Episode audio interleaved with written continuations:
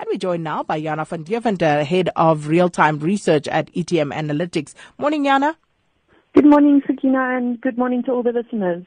So the main event on the domestic market yesterday was Speaker Baleka Mbete's announcement that uh, the no confidence vote in President Jacob Zuma will be done by secret ballot today. So what sort of impact did that have? So, Sakina, um, to be honest, I was quite surprised by the severity of the market reaction to that announcement. Um, given that that simply the announcement doesn't really make that big a difference, but obviously the market um, disagrees with with that um, sentiment because what happened is as soon as, as, the announcement was made, the rand gained um, roughly 20 cents against the dollar. So so the USD ZAR pair fell from around 13 um, uh, 40 to levels just above um, 1320 at present. And this is telling us that market players are clearly speculating about the outcome of the no confidence vote um, today, um, given that the, the ballot will be done in secret. Now, we still think that the probability is quite slim that uh, Zuma will be ousted, if you want, um, via such a, a no confidence vote. Um, we need to keep in mind that this is this is the seventh time that a no confidence motion is brought against the president. And even though today's votes will be done by secret ballot, um, we are not convinced that, um, you know, that MPs will, will go against um, the ANC and, and vote uh, for, for President Zuma to, or, or that the president will lose the ballot. Um, however, um, let's say that that uh, President Zuma does lose the ballot today, if if that um, if that unfolds, then we think that there's a good possibility that the, the rand will, will rally even further.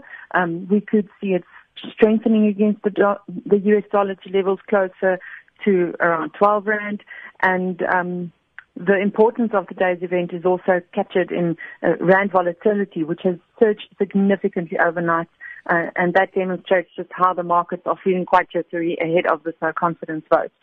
So this is definitely going to be, um, again, the main event on the radar today. I think all eyes will be focused on this event um, as the outcome could have, um, you know, quite significant ramifications for the markets, and not just uh, today, but potentially also in the medium term. So yeah, we'll keep a close eye on on what uh, how the events unfold um, there today. Most certainly. And then uh, the second quarter labor market data painting a rather somber picture of the job market, Diana. Yes, Sakina, unfortunately, um, those numbers are very discouraging.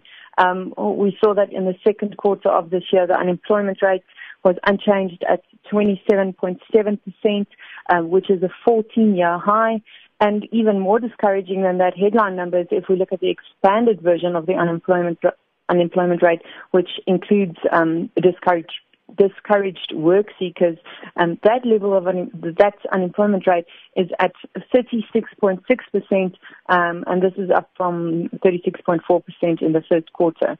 Uh, at present, there are roughly 6. Point, um, almost 6.2 million people in South Africa without jobs, and unfortunately, the harsh reality is that um, South Africa can't create jobs without economic growth. Um, we've seen a very steady, um, gradual increase in the unemployment rate through the course of recent years, and this has coincided with, uh, you know, a gradual uh, deterioration in economic activity. We've seen investment into uh, crucial uh, job creating sectors such as mining and manufacturing has been on a steady decline. Um, we continue to contend with structural issues um, in terms of the labour market, which includes um, skill shortages, uh, labour laws which are simply not conducive to to you know broad-based hiring, and then also an education system that is essentially failing South Africans. You know, so we've got it's a combination of structural issues um, as well as uh, cyclical issues that are exerting pressure on the labour market. And unfortunately, um, you know, until such a time that we see significant um, and widespread policy reforms, uh, we we really don't see um, that much scope for the labour market to gain traction as the economy is likely to continue to underperform. Now, this um, in turn poses another threat to South Africa via via the fiscus and, and fiscal dynamics, because the more people that are unemployed, um, or if there are more unemployed individuals in the country, it means that more people will be filing for for um, grants, and that then um, exerts additional pressure on fiscus, which is already under a lot of pressure. So the labour market data really it's it's not a pretty picture at this point in time. And we really do hope to see um, more concerted efforts from government um, to to target economic growth and, and really implement the policy changes required to kickstart the South African economy. And Jana, where will the focus rest in the session ahead?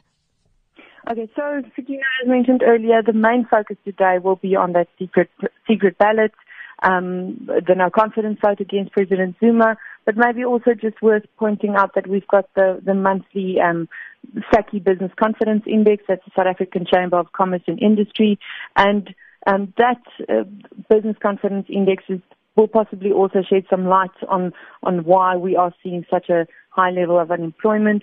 We've seen this index has been on a very steady decline since the first quarter of 2011 and it reached a low point in the fourth quarter of last year.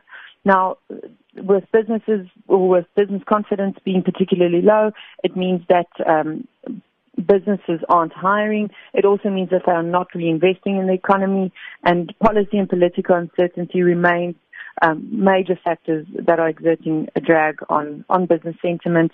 And again, we really do need to see uh, political and policy reforms to restore confidence in South Africa's um, business sector and to boost investment appetite, which could ultimately generate stronger economic growth and then boost um, uh, hiring in, in the the private sector.